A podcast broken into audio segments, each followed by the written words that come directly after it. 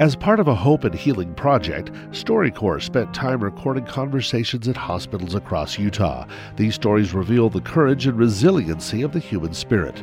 Interviews are provided courtesy StoryCorps. Holly Moss Rosen found herself taking her son Alex for leukemia treatments at a Utah hospital where she also works and cares for children with the disease. Colleague Kiley Patáno found little ways to make this family's burden a little lighter my youngest son, Alex, was in treatment for having leukemia. I think he was five. And we were up in the hematology oncology clinic on the fourth floor, and Alex was hungry and I was hungry, but he was hooked up and he was getting a bunch of chemo. It had rocked his world, obviously, mm-hmm. being diagnosed, and it was really hard for him to separate from me anywhere, mm-hmm. let alone in the hospital while he was getting his chemo. And we needed some lunch. And I thought of you because your office was nearby. And I thought, oh my gosh, I bet if I called her, I bet she would go hook me up with some lunch downstairs. Yeah. So you were all in for doing whatever it was that I needed. I loved that you were so willing to see what you could do.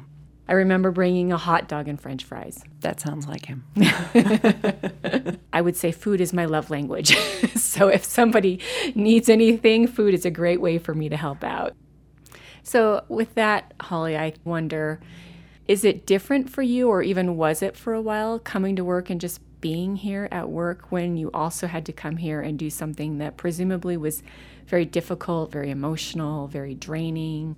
It was difficult and it was draining but you do what you have to do. I still count myself as really fortunate that I work here.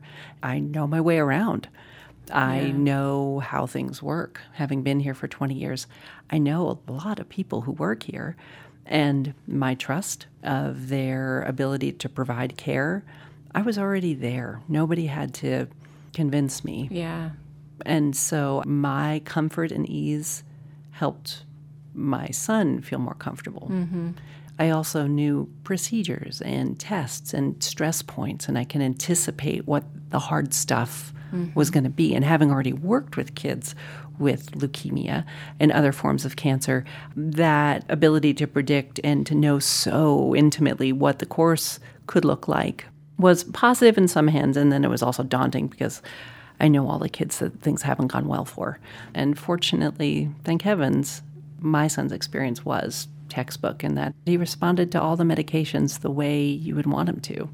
It was hard to come every day and have to provide that kind of care, but people like you making the rest of the experiences so much more manageable allowed me to be able to come to work and provide that kind of supportive care for somebody else on the flip side mm-hmm. who's a parent who's here. Yeah. So thanks. You're welcome. That was Holly Moss Rosen, healthcare worker and mom to a son with leukemia, talking with colleague Kiley Patáno. Their story and other segments of the StoryCorps Hope and Healing Project on Utah Public Radio can be heard online at upr.org.